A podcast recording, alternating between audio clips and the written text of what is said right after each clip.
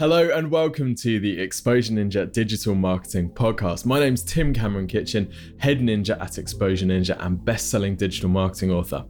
In this episode, we're going to be looking at the sales funnel. Now, every business has a sales funnel, whether they've clearly defined it or not. And we're going to be looking at how different digital marketing techniques can be used to help people through each stage of your sales funnel to maximize the leads and sales that your website generates for you. If you'd like some free help and advice to increase the leads and sales generated by your website, then head over to exposureninja.com forward slash review. And fill in your details and one of our expert marketing team will take a look at your website, your competitors and your market, and they'll outline a personalized strategic plan that you can follow to increase the leads and sales through your site over the next six to twelve months. This is completely free and it'll be sent over to you as a twenty to thirty minute video. It's super cool. So head over to exposureninja.com forward slash review.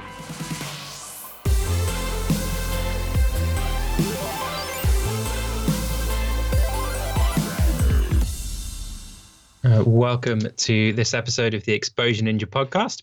In today's episode, we're going to be talking about how to turbocharge your sales funnel. So every business has a sales funnel, even if you haven't consciously planned for it. But what this episode is going to do, we're going to discuss the stages of a sales funnel, and hopefully this is going to give you some insight into how you can improve what you're doing at the moment and get better results. The the first thing be, before we get started would be, uh, Tim, could you just define what a sales funnel actually is and and, and the actual uh, process that somebody goes through uh, when they're converting into a sale for a business? Okay, so this is the process that people go through when they decide to buy something or they decide to do anything, right? So this process always happens. You can't skip any stages. It's always the same. Um, and, and these, there are four stages to the sales funnel. They are awareness, interest, desire, action. So you can think of the A I D A thingy. Um, this is kind of well established. It's an old marketing thing. Basically, it means that before anything happens, somebody has to first become aware of you, aware of your product, aware of the solution. They then have to be interested in it. So it has to pique their interest enough that they feel a desire to purchase or desire to move forward or take whatever action you're asking them to take.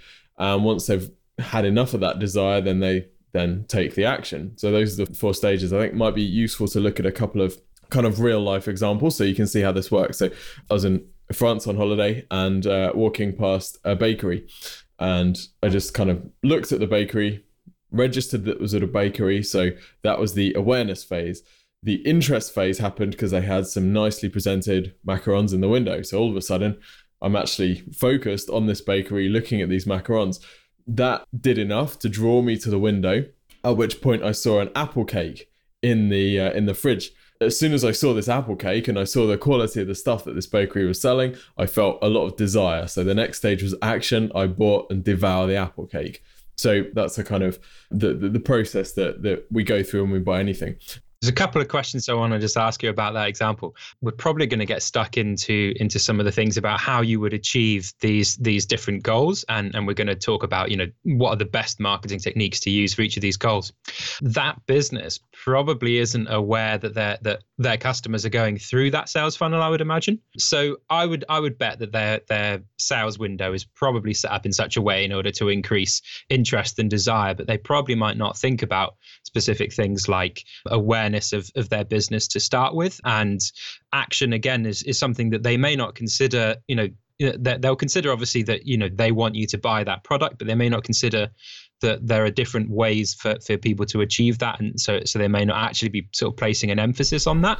Yeah, that, that it's it's a good point. I mean, I, I think some of these things they're doing subconsciously. So, for example, by placing the shop in a busy street, they're tapping into the awareness thing. They know that if they're on a quiet street, they're not going to have as much awareness. They're not going to get as many sales.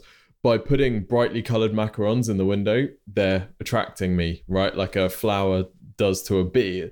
That was a conscious decision to put the macarons. They didn't just put, you know, a few loaves of bread there. They put the stuff in there, which is going to pique people's awareness and interest and trigger some desire as well.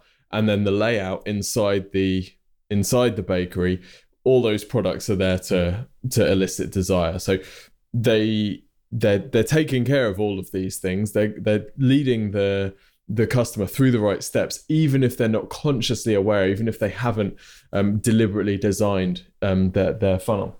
Okay, cool. So so you think that it's something that is going to happen sort of regardless of whether or not somebody's doing it. But we are obviously going to talk in a little bit about why, you know, paying some conscious effort to it can can sort of improve the results. That's the idea, isn't it?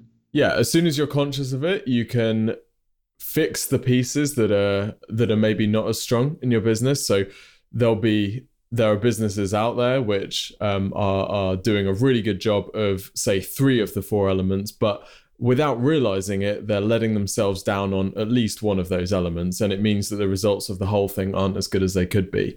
Um, so having awareness of the, the the process that people are going through and then checking that against your existing sales funnel is where you find all the low hanging fruit. Okay, fantastic. So yeah, we'll talk a little bit more about how you can figure out where you might be letting your business down later on in this episode. Um, do you want to give your example of, a, of an online business that's uh, going through this sales funnel? Yeah, so um, I it's Christmas time and um, it's time to buy presents, and um, I wanted to buy my wife a waterproof iPod because she does a lot of swimming and she likes listening to the same songs over and over again. So I thought an, an iPod would be perfect. So when it came time to to kind of look around and do some research, the first thing I did was I searched on Google for solutions to this problem. So what can you listen to while you're swimming? So at that stage, the organic S E O results were giving me awareness of different solutions. So I quite quickly opened a few tabs to have a look at the different sort of options available. What could you do with, you know, wireless earphones, whether you needed a, a different type of M P three player, you know, w- what are the basic options that are out there? At that stage, you start filtering things down, don't you? So you look at the most suitable solutions. That that's the interest phase. So I'm whittling them down based on, okay, so I don't think this solution will work because Bluetooth, water, not a great combination. So I'm not really interested in that. This other solution over here, yes, I'm interested in that. So once I'm at that stage, I'm interested enough. I know that it's going to meet my needs enough that I'm ready to take action, right? I, ha- I have the desire. I know that I want this thing. So then it becomes the, and then comes the action phase. So when I'm in that action phase, I'm I'm basically ready to buy it. At this point in time, my value to a shop that sells this product is massive, right? They should be willing to pay an amount that's equal to the profit in the product minus like one p or whatever, because I'm I'm a guaranteed purchaser. So yeah. At that stage, I become the most valuable person ever online because I'm typing a specific product name into Google to see what to buy. I find a store that sells this product. I then have to, well, even once I've I've got the desire and I'm ready to take action, I still go through exactly the same process with the store that I choose. So let's say I click on a search result. I know that I want this particular product. I've still got to go through the AIDA process with this store. So first thing, I'm aware that these guys sell this product. That's great. I'm interested in it. Yes, I can see that it, you know, looks like it's in stock. It looks like the sort of thing that I was just looking for. Um, I have desire. Yeah, it looks like a good shop. They got some reviews there. That looks good. They've got a refund policy. They've got good delivery terms. And now I'm ready to take action. So that's an example of a of an online thing. So we've got kind of a a kind of macro and micro AIDA process going on as well. So even if somebody knows that you sell something which is exactly what they're looking for, they still need to go through that AIDA process on your website. So there's a there's a kind of larger AIDA process that they go through to decide on a particular solution, and then a smaller one which they go through on your site before they convert. Okay, so so one's kind of, you know, the, the process for the individual product, and then one's the process for the individual company that you're purchasing the product from, and, and those things can be separate from each other. Yeah. That's that's an interesting yeah. thing. I mean, um, the best thing, if, if you're selling the product, the best thing is to combine the whole thing in, in into one. You know, that's the most profitable thing. So the ultimate solution would be, I search for this issue that I have. There's a blog post up which kind of gives me a few different solutions and then sells me the product right from that blog post. That's, you know, that's why we have content marketing. That's why people spend time on making YouTube videos, because they want to kind of contain that entire process. They don't want someone to have to go around and find an alternative place to buy the thing that they've just researched. They want to be able to buy it from that place because they already trust it. They, I've just spent three minutes reading about solutions. I trust you. Just sell me the thing. Okay, cool.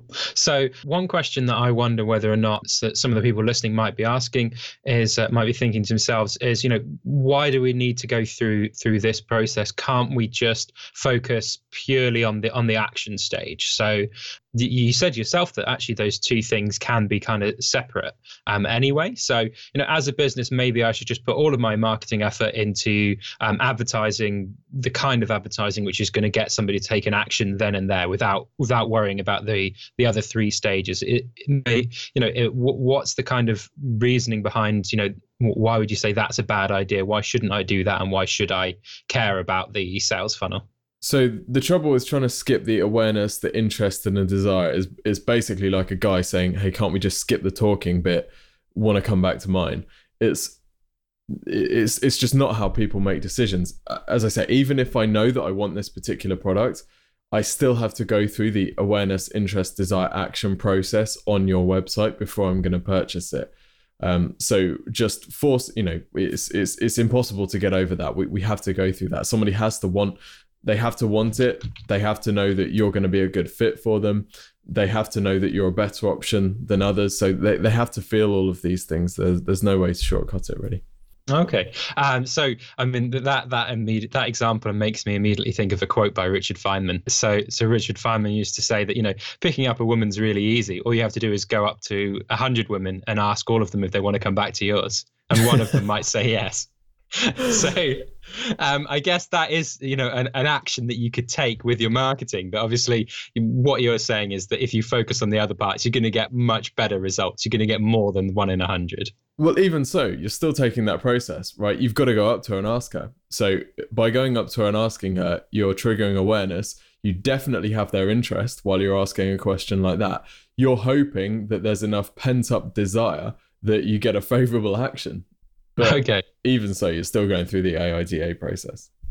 Yeah, it's just maybe you're not you're not doing those stages as, as well as you could be if you if you thought about it a little bit more detailed before you before you jump straight in. Yeah, and I mean, you know, that's that's the equivalent online of an impulse purchase, right? So you can definitely accelerate people's speed through this thing. So if you have a really nice marketing piece, you know, you see a lot of stuff on Facebook from smart e-commerce companies that get the targeting just right. They have a short video which just shows a, shows really clearly uh, a product in action. I saw one this morning for like an iPhone, a magnetic iPhone charger connector, right? So they targeted me because I have an iPhone. They targeted, you know, th- th- they'd shown this ad to people that have iPhones. You know, the video immediately told me what this product does. It triggered some interest in me because it addressed the problem which every iPhone owner has, which is the cable's really annoying. The the thing was cool enough, the video demonstration was good enough that it, it actually triggered quite a lot of desire in me. It didn't spur me to take action, but hey, if they retarget me a few times, I'm probably going to buy the thing. Okay, yeah. So it's these, this kind of stage, this kind of sales funnel, these processes can be pretty quick. They don't all have to be, you know, things that take take days in, in each kind of stage stage of the process. They can happen in, in the matter of minutes, can't they? Oh yeah, and and you know, with a true impulse purchase, they can happen in seconds. It really depends on the it depends on the size of the thing that you're selling and the risk involved. So buying something like a different iPhone connector, very low risk. Buying a car or marrying someone, very high risk.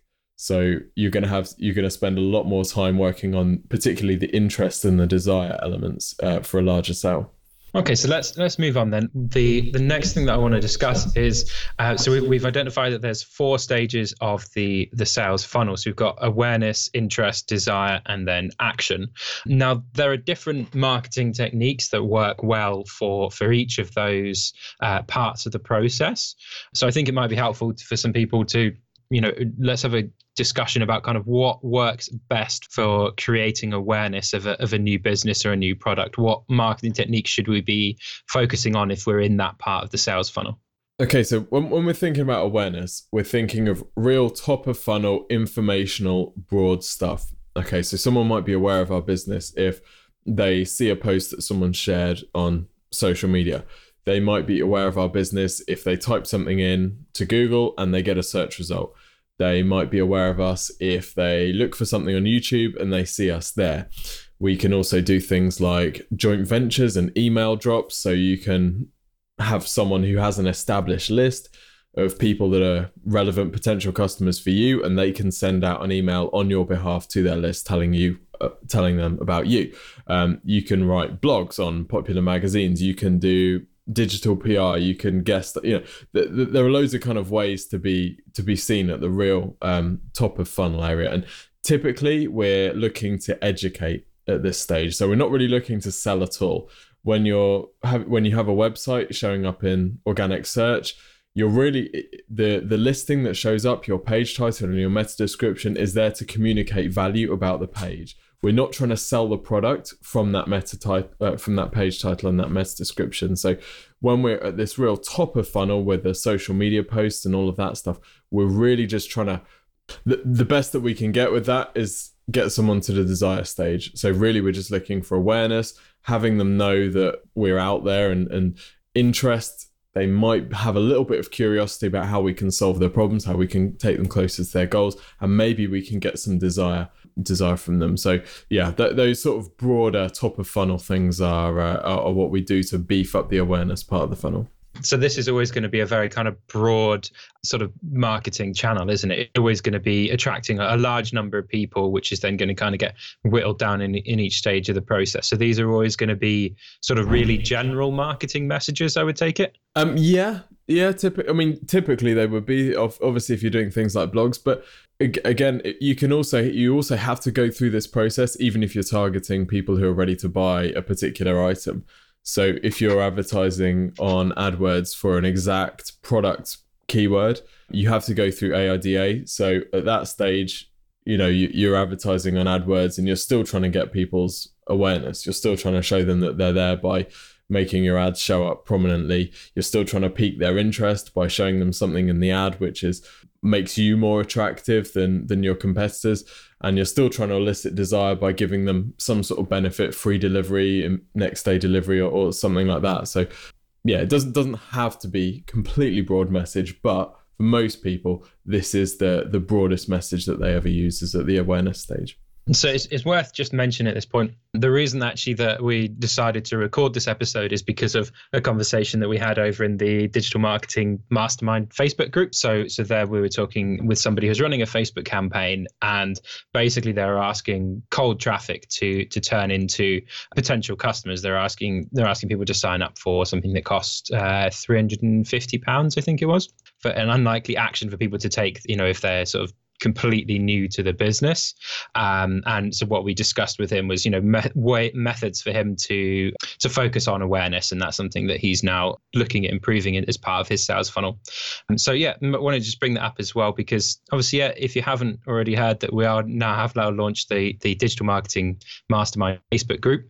And yeah, if you wanted to join that, we'd be happy to help you out with any marketing questions that you might have there. And they may sort of help us with future, future episodes of this podcast as well. Yeah, and that's a really good example, because that's such a classic thing that, that people will do. You know, they think, I'm spending money on this advert, so I need to get an immediate return on that investment. So if I'm getting, you know, let's say I'm spending two hundred pounds on Facebook ads this week, I need to at least sell something for five hundred pounds on from, from those Facebook ads.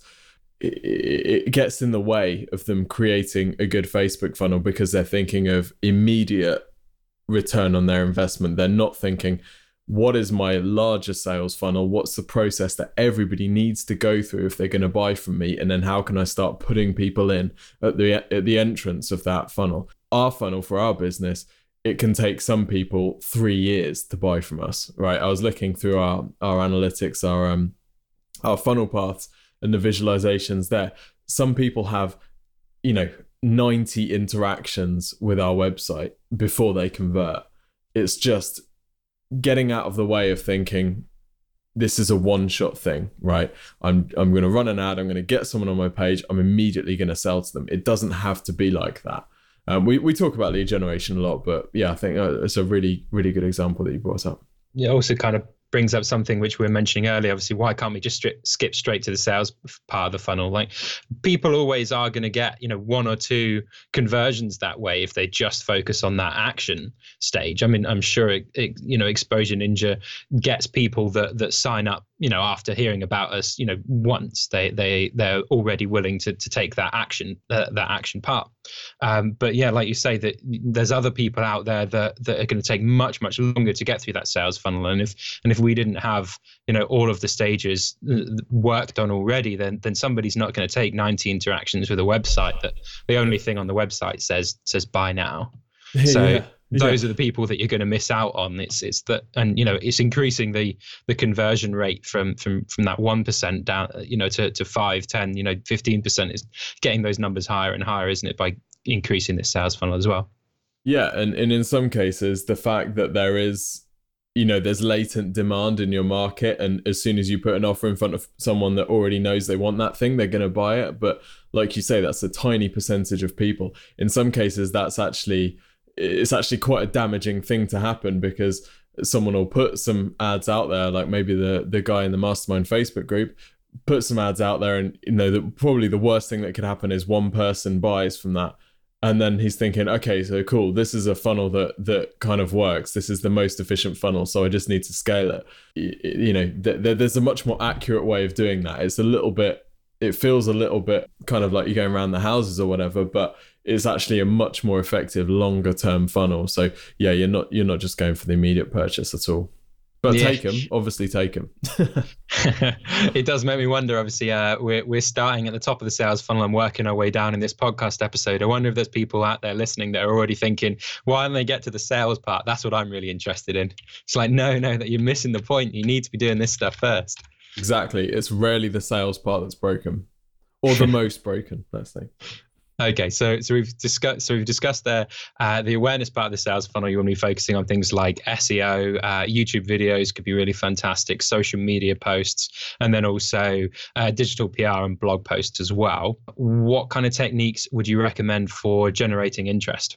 Okay, so once we've got people, once people are aware of us, the interest stage is how we follow up with them, how we take it from, oh, look, there's a bakery, to, oh, let me go and see what's in there. So we want to stop people in their tracks. We want to show them something which which grabs their attention. So there's a few ways to do this. Obviously, when they land on our website, having some kind of C T A, which is interesting, right? So some kind of C T A, which is interesting to them, not just join our newsletter or some, you know, horrible stuff like that. So this is where the, the free stuff comes into it, isn't it? This is where having, you know, a, a lead generation offer of some point of some kind is is worthwhile, right? Exactly, because what the interest really is, is somebody saying, oh, do you know what? I think these guys might be able to help me get me, they might be able to help get me closer to my goals. So that's really what we're trying to communicate. So yeah, this is a website copy. This is the C T A. If they follow you on social, it's your social posts. This is why we don't just post memes all day long, because we want to show people that they can get closer to their goals if they buy from you, right? We also might do some retargeting. So if they land on your website or they watch one of your ads on Facebook or whatever, you want to retarget them because they're already aware of you. So now it's time to pique their interest and get their attention. Um, you might run a webinar. So a C T A that we use on our site is to jump onto a webinar and see behind the scenes on some S E O su- success stories. Pretty much everyone that we work with has been through that webinar. There's no pitch in the webinar at all. It's just completely soft. Hey, check this out, you know, see what I think we might, we might suggest a free review at the end of it, but really it's like an hour of, or an hour or so of just interesting stuff, right? It's just designed to pique interest. It's not designed to be a sales tool at all. Most people, when they're doing a webinar, they're like, cool, what can we sell? Well, you know, the trouble is with that is that every every time see, someone sees something from you, they think, okay, where's the sale coming? You know, I'm ready for, I'm ready for it. I'm watching the whole thing skeptical. Whereas if it's just good stuff, they're like, okay, this is cool. I've been rewarded for taking an action with these guys and it was completely free. I wonder what would happen if I paid them. It would probably be even better. So yeah, basically retargeting, the emails that you send out to people, the posts that you do on social, any follow-up content, all of that stuff is around the interest. Yeah, and I think it's worth pointing out as well that people are pretty kind of clued up to to a sales pitch these days. So, you you know, if you're if you're creating a webinar and, and it's quite pretty obvious that, you know, this is actually just a sales pitch for your product and it's not really providing any value, then then that means that you're going to get a much kind of smaller audience than you would do if it was just providing people with something useful as well. So, you know, it you're going to get much bigger numbers if you if you just focus on interest rather than trying to, you know, get people on that action stage of the of the sales funnel, even though obviously that is what you want eventually. But you know, yeah, just focusing on the interest is a much better idea at this point. Yes, completely. Exactly spot on, Noz. Yeah, totally. And this is also why your website shouldn't just be sales pitch. There should be some informational content on there as well, normally in a blog or a knowledge base or something like that. But yeah, your website is not just a sales tool, because as a sales tool, the only people that it's going to convert are people who are ready to buy now. And as we've seen, that's approximately, you know, generously, that is one quarter of, of the entire audience. Um, really, the, the number of people that are at the action stage of the funnel is is much, much smaller. Maybe, I don't know what it is, five percent maybe. So we've got all those other people that at some point are going to be interested. At some point, they're going to be relevant. They're not going to respond to pure sales pitch. So your website has to have a, a, a good amount of informational content as well. Uh, one thing I noticed in the in the notes here, we've got social media down in awareness and also in the interest stages of the sales funnel. Um, is there a, a difference in, in the type of content that you'd be posting to social media to achieve those goals? And, and if so, what is that that difference? I was talking recently with the guy who uh, runs Dollar Beard Club. Really smart guy. So they built a business to ten million dollars in one year using a few viral videos. Their accidental funnel, because they, you know, there was, there's not a huge amount of planning behind their massive growth. They had a, they stumbled on a video which did a really good job of raising awareness and triggering some interest. They, there was enough latent desire in that market that they did well from it. But their, their kind of social media funnel, their inadvertent social media funnel was a viral video, which got so much sharing and so much attention that awareness for Dollar Beer Club became huge. Now, that sort of thing isn't necessarily, I mean, there was a there was a bit of interest in there, but if you were to be running a, a more kind of structured and considered campaign, they'd probably also be sharing stuff about the benefits of their product, or they might share some testimonials or case studies. You know, all of that stuff would would create interest, but also desire. So There's there's kind of real top of funnel, um, social media awareness stuff, maybe sharing entertaining things. And then the interest piece is more about the informational or the educational content. Okay, cool. Yeah, that makes sense. Next, my next question is, so we've we've also got Facebook adverts in pretty much every stage of the funnel, which which I can I can definitely see why.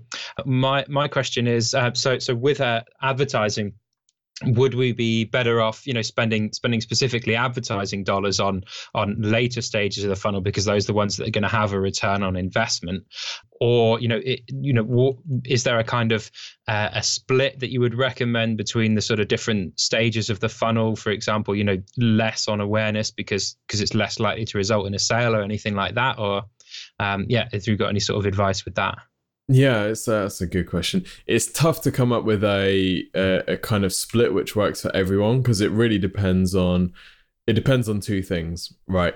It depends on how qualified the people are once they've seen your awareness piece. So let's say that you've got a really broad awareness piece, like a viral video or a meme or something that you're that you're um, you're paying to promote on Facebook. Are all of the people that like that good candidates for your business? Well, if they are, then you want to put as much money possible through that awareness piece, um, and then retarget all these people. If it's just, if your awareness piece is super, super broad, such as Dollar Beard Clubs, because Dollar Beard Club was shared by loads of people that didn't have beards as well. You know, it's just an entertaining video with some lions and some women in and stuff. Like, loads of people were sharing that who who weren't um, who weren't super targeted for their business. So they might spend maybe less on on the retargeting, because because you know that just just because somebody's aware of the business doesn't mean they're necessarily qualified. Your your split between retargeting and initial awareness also depends on where your I guess where your funnel is lacking at the moment. So if loads of people know about you but not many people are buying, then you definitely want to do some you'd want to put more into into retargeting. If people just straight up don't know that you exist, if you're brand new, or whatever, or you've never done any marketing before, then you're going to have to put more into awareness. So it's not really possible to give a, a, a kind of rule of a split. Yeah, I, I don't know. What what would you say if if uh, if a typical business came up and said, "Hey, I've you know we're not really getting much business, but um, we know that we want to we want to raise some awareness, but we also want to trigger desire and um, and generate some interest." What what would your recommendations be for Facebook ads? Uh, well, I think, like you say, yeah, it, there's no never going to be one specific answer. I think, yeah, probably the best thing is, you know, where is your actual sales funnel lacking?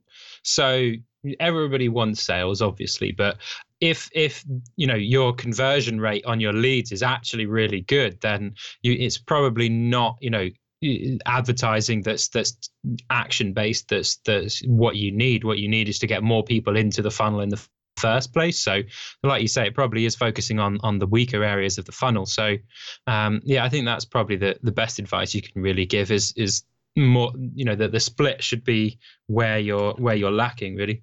Yeah, yeah, I completely agree. Um, you know, for for us, I've noticed that we've once once someone kind of becomes aware of us, we we tend to do pretty well. So we've got some retargeting stuff up, but really we're good enough at the front end lead generation piece that our main goal is now just more awareness, because if we can get someone signed up, hey, we've got a funnel which takes care of all the rest. We don't need to spend too much on remarketing. So um, yeah, that's uh, it, it just depends on the business, depends what's lacking, doesn't it? Yeah, I mean, like you say, obviously we've got the kind of website where somebody is is willing to take ninety actions on the website because we're providing, you know, free content or providing them with something that's going to be interesting and useful to them. So they actually come back themselves. We don't need to be to be yeah, sort of focusing on that part of the sales funnel. What we need is just to get people to notice us in the first place, really. Yeah, and that's kind of where most people think that they are, is everybody thinks I have an awareness problem. I guess we'll we'll come back into funnel diagnosis um, a bit later on, anyway. Yeah, that's going to be uh, the the next stage of this. Let's let's finish the uh, the sales funnel out. So we've covered uh, awareness and interest. What are the best marketing techniques we can be using to increase desire? Okay, so at this stage, you've got to imagine that somebody knows you exist. They broadly know what it is that you do. And they might even start to believe that you can take them closer to, to their goals. So what you've got to focus on, and your main goal in life, is now to trigger them to, to make them want you, basically. So this is just like a relationship. You need to give them a taste of, of what they're going to get. So your lead generation bait, your lead magnet needs to be really good. Um, you need to, you can share things like case studies. Case studies are really good because it's social proof, showing that other people have taken the action, other people have done something with you and they've had a good result. Um, so in the relationship experience, you know, if you spoke to someone who, who knew this person and they said, oh yeah, do you know what? They're a really solid person. Well, that'd be a really good way to build desire. That actually happened with uh, with me and my wife. This girl, this crazy girl contacted me on Facebook and we, we were talking for a bit and I was like, oh yeah, whatever. She's like another crazy. And then I talked to a friend who I really trust and he said, oh, dude, no, no, I know that girl. She's actually really awesome. No, she's really cool. And I was like, okay, cool. Well, that's a, that's a, a trusted case study. That's social proof, um, which is, is enough to, to build desire in me that I will actually want to talk to this girl and, and maybe hang out and we end up getting married. So, so yeah, that's that's how you build desire. Love it. Okay, so so it's all about the the case studies. It's all about proving that it's it's worthwhile spending time with this business or or this person or whatever. Yeah, and and it might be that somebody, you know, someone takes some sort of action with you. If they sign up to your email list, what do they get? Do they just get a bunch of rubbish pitches? Or do they get something that's really awesome and demonstrates that you're a killer in your field? Because if you demonstrate that you're a killer in their, in your field and all they had to do was give you their email address and all of a sudden they got this amazing stuff, well, they're going to feel much more desire towards you than if they just sign up for your email newsletter and you spam them every, you know, every once a month or something with some really boring thing that has absolutely no relevance to them. They're not going to feel any desire for that at all, are they? It's like when you, I don't know, I know we keep coming back to relationships, but the whole thing is so similar to a relationship. There's a reason that people always use that cliche for this. It's like you're courting and someone keeps getting you gifts, and they keep, you know, demonstrating that they're an awesome, you know, they take you on a helicopter to Monaco for your first date or something. You're like, hell yeah, I'm well into this. So you got to try and replicate that experience with your business. Easy, right?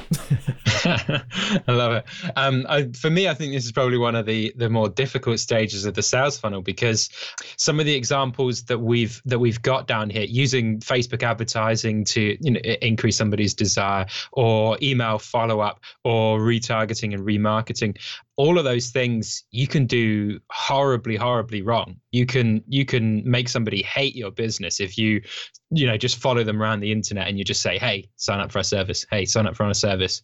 And you don't provide them with that kind of, you know, a reason for that. People feel like they're achieving that desired goal because they're they're sort of, you know, advertising to that person more, and they're pretty sure that this person, you know, is likely to become their customer because they've already done their research into into this kind of person. But they can actually be end, ending up kind of, you know, getting rid of that desire in that in that customer. Do do you think there's sort of pitfalls there? Do you think that is a serious concern? Or yeah, this is a, this is the, the exact problem that this is probably the most common problem of, of all of them. And I know we'll get into funnel diagnosis later, but If if you notice that you're getting a lot of traffic to your website or to your social page, but you're not making sales, it's either because you haven't done enough to pique people's interest, so they just kind of glance over you and then they bounce and they leave, or it's because they've spent time on the site, but you haven't done enough to build that desire. Like, they don't actually want you. They don't find you attractive. So you've got to do more to, to make yourself more attractive, to put your best stuff out there, to give them some sort of result as quickly as possible, and if possible, free. No, that's great. Um, so, right, we've covered desire. Let's move on to the last stage of the funnel. So this is taking an action on the website. Um, assuming that we've already done the desire phase, this should be easy, right? Yeah, this is about basically not getting in the way of the of the conversion. So on a website, this is C R O. This is having a nice checkout process. This is about putting your buttons in the right places. It's about allowing people to pay through different payment processes. You know, this is, it, it's, it's quite a technical thing. I, well, I guess there's a technical component. There's also making sure that the the exact promotion and the, the price and everything is right too. Um, we will see this messed up most often in e-commerce, where there's, for example, people go through the checkout and then they get lumped with a massive delivery cost or some really unfavorable delivery terms, and, and they end up dropping the ball, right? That person, they wanted to take action. They had the desire. They went through the checkout process, and then you messed up and then they left. You'll see this with a with a service business or a local business, often with a breakdown in their sales process. So somebody wants to get in touch. Maybe they ring the phone, the phone no one picks up on time, and they go somewhere else. Or they drop an email through the email form on the website. They get a, an automatic response, or they get no response, and then nothing happens. Like, no one follows up. So often the breakdowns in the action stage are due to someone messing up or something being broken. Um, because once someone has the desire and, you know, they're ready, it's just it, it's it's up to you to destroy that, really. okay, so so making the process as easy as possible. That's kind of what we're focusing on here. Um, we've also got a couple of other um, things that you might do to spur action. Um, that I just want to ask you about. So uh, we've got um, promotions. So so running some kind of promotional offer. Um, th- does that come under spurring action, or is that desire, or is that a sort of mixture of both, do you think? Well, it's kind of a mixture of both. What what you might be doing here is, let's say that you, you you've got a warm list of people who are potentially interested, or or even that you know you know are definitely interested, but for whatever reason they haven't taken that action. So this is where you'd you'd give them something, some extra incentive to get them to to to, to make the move. So, you, for example, you might have an exit pop up on on your e-commerce site. If someone motions to leave the site after they've put something in your basket, you might have a little exit pop which says get ten percent off or get a free gift or something like that. So we're just trying to get them, they, they don't quite have enough desire to buy, or they've tried to buy and it hasn't really worked out, so we just need to give them an extra option. Or you might have, if they motion to move and leave the site from a uh, checkout page, you might have a little live chat thing that pops up that says, hey, is everything okay, can we help you out? So um, time specific promotions can work well, like value promotions can work well. If you've got an email list where you know you've got a bunch of people who are ready to buy but they haven't done anything yet, then you can say, hey, you know, whatever, buy this week and you get a free X So that, that sort of thing can work. Um, so that's pretty much every stage of the sales funnel. So we've gone from awareness to generating interest to desire, and then finally to taking action. That's, you know, an overview of the sales funnel and, and what you should be doing in terms of marketing at each stage of that funnel. Uh, after we come back from the break, we're going to be discussing um, how to diagnose where the problem actually is in your sales funnel and then what to do about that problem. Interested in learning more about digital marketing and want to access the latest ninja strategies? The Exposure Ninja blog is where we share some of our coolest stuff. So if you want to see behind the scenes of some real-life marketing campaigns, find out what's working for us on the front line, and keep up to date with the latest in digital marketing, head over to exposureninja.com forward slash blog. We update it regularly, at least twice a week. So if you want to learn more about websites, S E O, pay-per-click, social, Facebook ads, or anything else digital marketing, then head over and subscribe at exposureninja.com forward slash blog.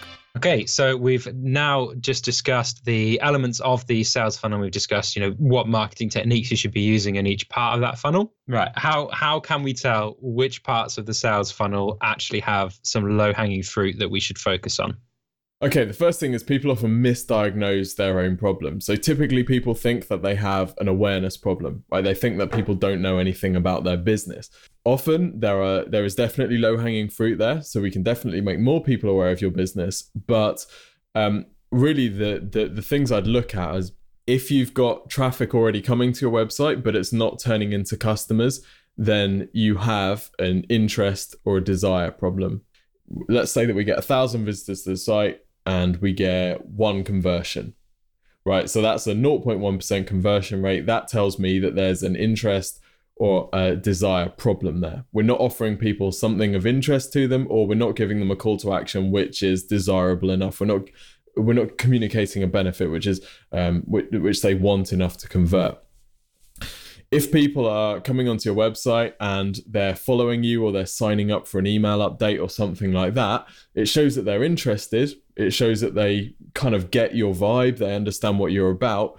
But if they're not converting, then again, we have a desire problem. So we're not giving them something which is compelling enough to make them, uh, which is compelling enough to, to take cause them to take action. If we get people who are coming onto your site, they're sticking around, they're adding stuff into their basket, they're not checking out, for example, then that's obviously an action problem. So we can look at the stats, even just on your website, and say, okay, this looks like it could be a problem with awareness, interest, desire, or action. Okay, cool. So um, so you, you cover quite a lot there. Um, would you start from a kind of a, a top-down approach or, or a kind of bottom-up approach? Would you be start? Would you would you look at, you know, the traffic volume first, or would you look at the the conversion rate first if you were sort of trying to identify a problem? Okay, so I definitely start from the traffic. Is this website getting a lot of hits? If we land on a site, if we if someone sends us analytics and they're getting like one hundred hits a month, okay, it doesn't really matter what the other stuff is because we've got a problem here with awareness that needs to be solved before anything else is going to happen. If the site's getting hits, but it's not really getting conversions, then it's a case of looking at, okay, so where are these people coming in? What are they looking at? If they're coming in because they've searched on Google Images for a picture of a cow and they're finding a cow on your website, then obviously, you know, that we, we have an interest thing there, right? So people just aren't interested in your business, the traffic's not qualified or whatever. If people are coming in and they're landing on blog posts, but they're not converting, then we need to turn more of that into desire. So we need to get some compelling C T As in there, getting them signed up for stuff. If they're coming in, they're, you know, going through the checkout process or whatever, and then they're abandoning, then we know that it's an action process, uh, sorry, an action problem. So yeah, I, I definitely start from traffic and kind of work your way down the funnel to see where people are dropping out. Okay, yeah, that's a good answer. So one thing that, yeah, that I find kind of interesting. So the, the idea that we've we've got, we're looking at that conversion rate. I think a lot of people might have problems identifying if their conversion rate is, is too high or too low. And and frustratingly, this is one of those questions really, isn't it, that we can't really give an answer to to any specific businesses that are out there because, you know, it varies so much from kind of industry to industry.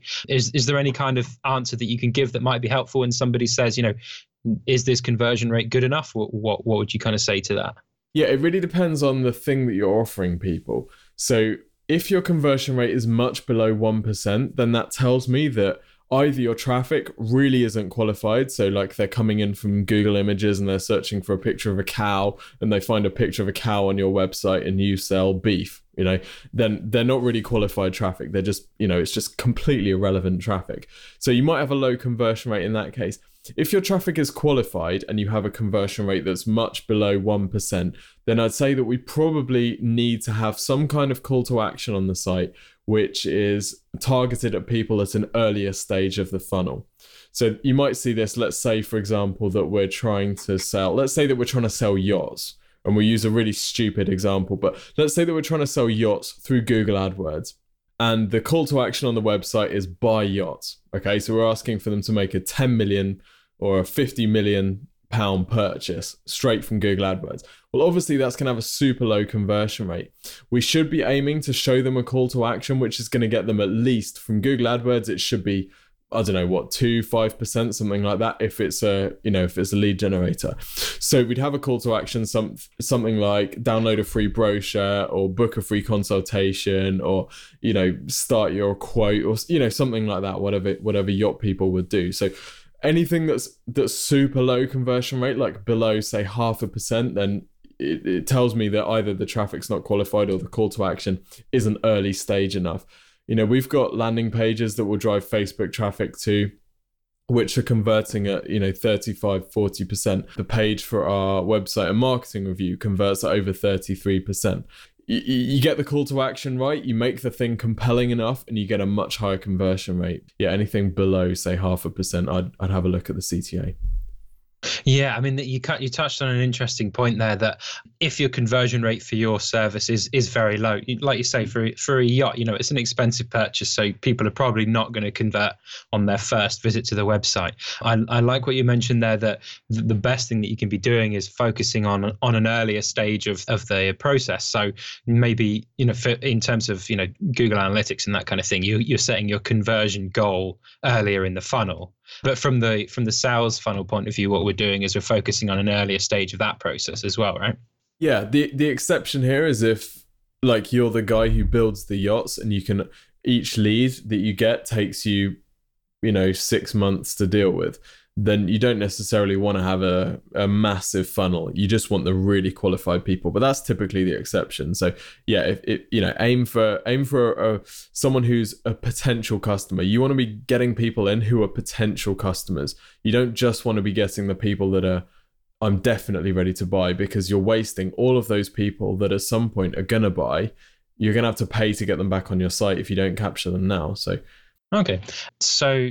Another um, question that I had as well. Uh, you, you might start with a with a reasonably good conversion rate, and then you might see that conversion rate go down.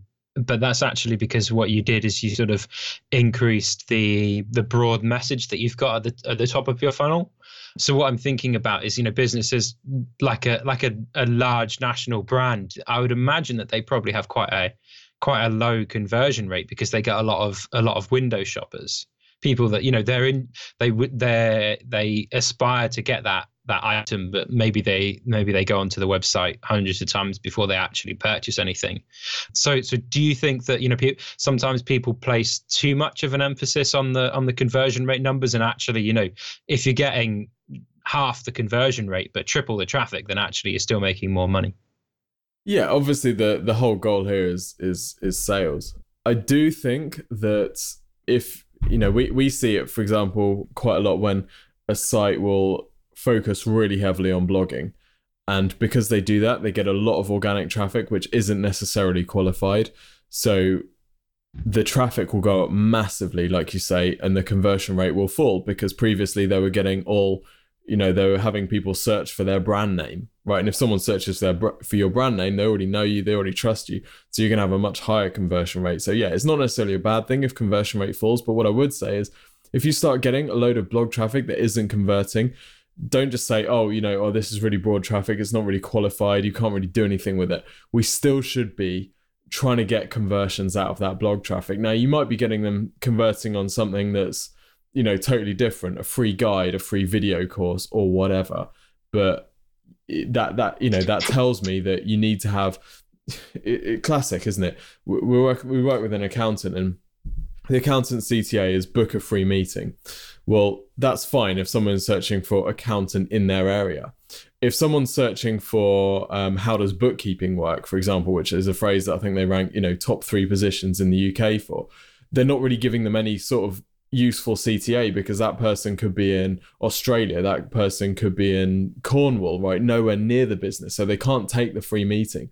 So once we start getting that broader traffic, we have to look at, okay, is this person who came in for what does bookkeeping mean? Are they a potential customer? Well, yes, they are, because these guys do offer a virtual accountancy service. So we need to change the C T A to, to help that blog traffic, you know, to, to, to help us qualify and help us convert that lower quality traffic, or that further up the funnel traffic.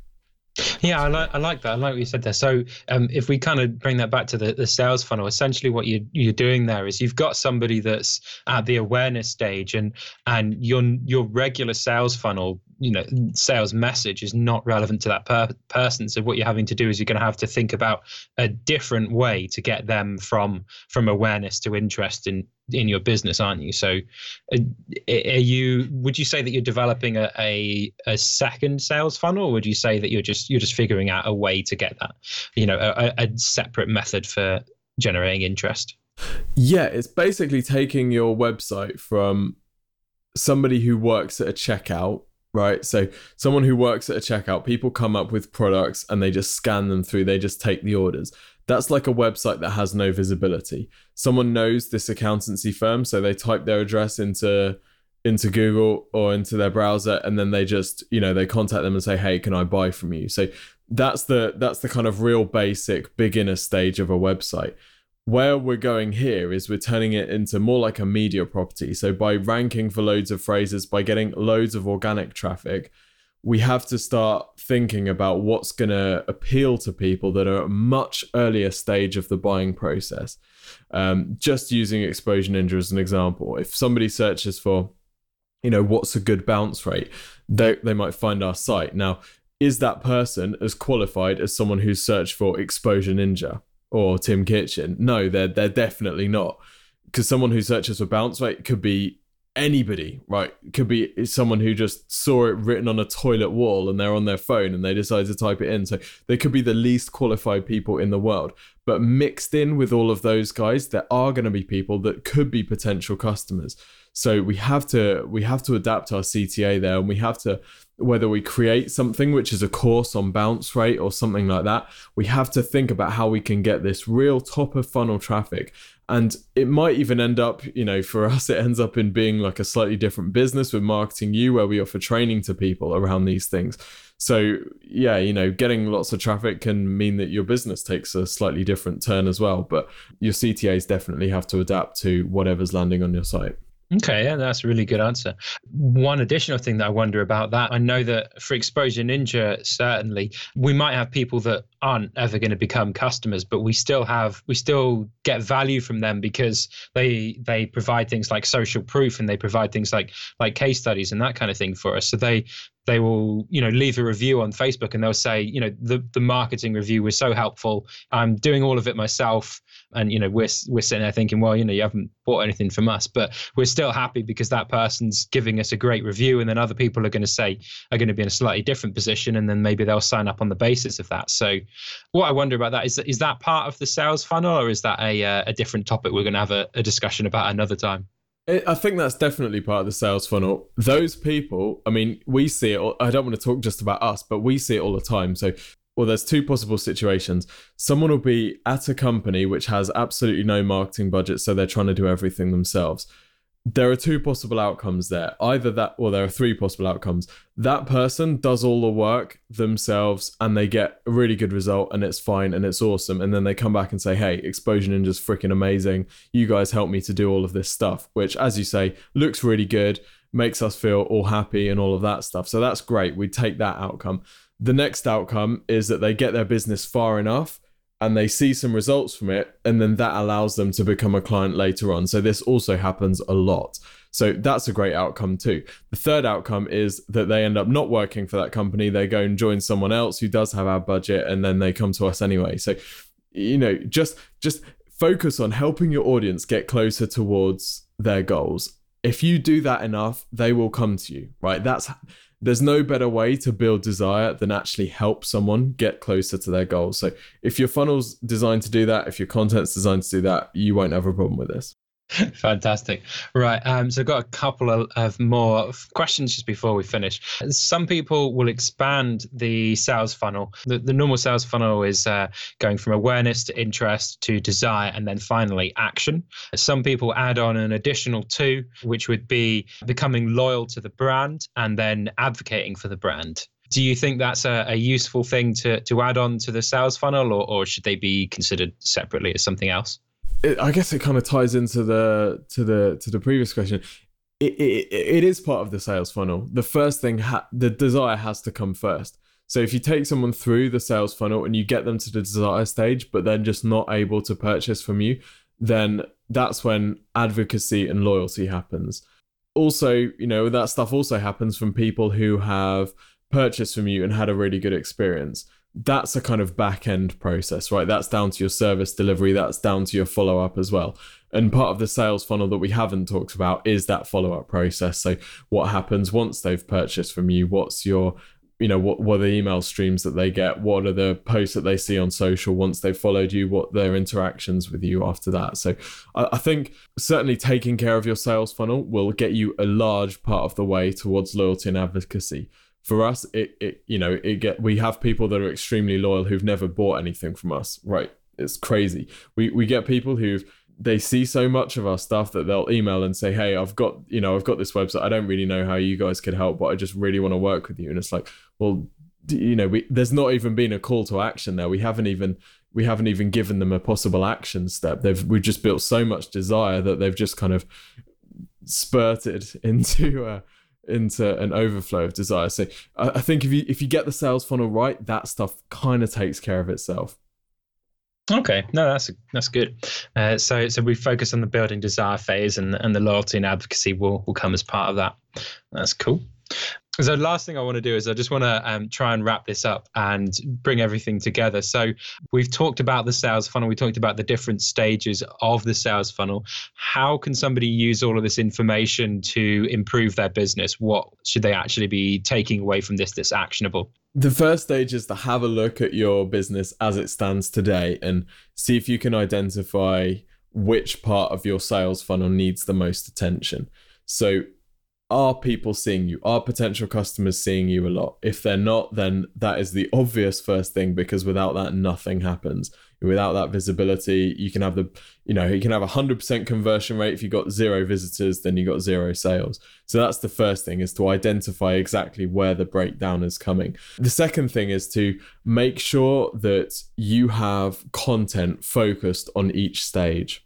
So when you're doing marketing, make sure that you're, for example, writing blog posts which are going to be interesting to people who are not yet ready to take an action with you. So they're informational, broad blog blog posts.